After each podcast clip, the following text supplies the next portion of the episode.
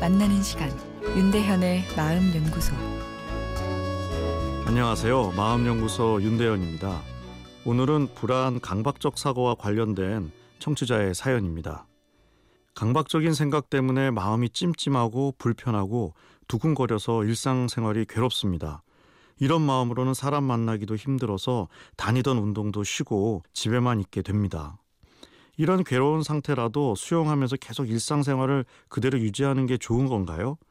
생각이 얽매여 괴롭고 힘들어도 계속 수용하면 정말 불안이 도망가서 강박적 생각도 안 하게 되나요? 또 이런 강박적 생각들을 애써 무시하지 말고 수용하라고 하셨는데 아, 무시랑 수용은 다른 건가요? 수용하는 구체적인 방법 쉽게 알려주시면 좋겠습니다. 아, 그리고 강박증 약물 치료를 검색해 보니 부작용도 많던데 제 생각엔 마음병, 생각병이 약물 치료로 될까 의심스럽습니다. 강박적 사고나 행동은 불안이 과도하게 증가했을 때 나오는 현상입니다. 사람 만나기가 힘들어서 집에만 있을 정도면 어, 불안이 내 생활에 상당한 부정적인 영향을 주는 상황인데요. 혼자 극복하시기보다는 전문가의 도움을 받으실 것을 우선 권해 드립니다.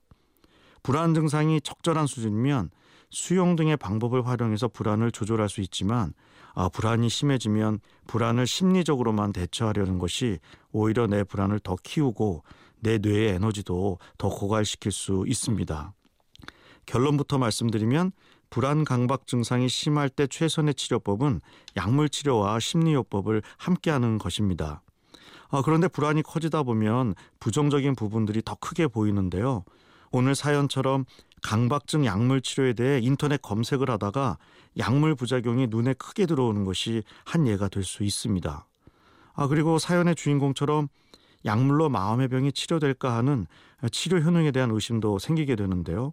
아, 그러다 보면 약물 치료에 대한 부정적인 생각이 커져서 적절한 시기에 적절한 약물 치료를 받는 기회를 놓치게 되는 경우가 생기게 됩니다. 불안이 심하면 뇌가 지쳐서 긍정적인 사고나 행동을 하기가 어려워집니다. 우선 약물로 불안 강박 증상을 누그러뜨려서 지친 마음이 다시 충전될 수 있도록 한 다음에 완벽을 추구하는 성격적인 면이나 지나치게 미래에 대한 염려가 많은 내 마음의 성향들을 조금씩 변화시켜 나가는 것이 필요합니다. 어, 사연을 보낸 청취자는 마음을 수용하는 방법을 알려달라고 하셨는데요. 예, 그것에 대해서는 내일 이어서 말씀드리겠습니다. 윤대현의 마음연구소 지금까지 정신건강의학과 전문의 윤대현 교수였습니다.